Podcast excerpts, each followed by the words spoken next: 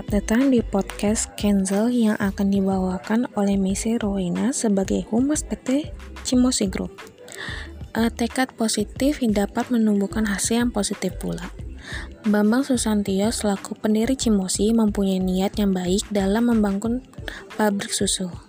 Melalui itikat baik tersebut, Bambang Susantio dapat mengembangkan bisnis yang dimilikinya, sekaligus juga meningkatkan taraf hidup masyarakat sekitar.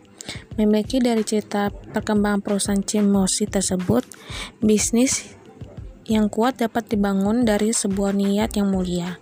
Dengan begitu, saat usaha yang dirintis tersebut telah berjalan dengan sukses, akan lebih banyak lagi kalangan masyarakat yang bisa dibantu dan memiliki taraf hidup yang lebih baik lagi.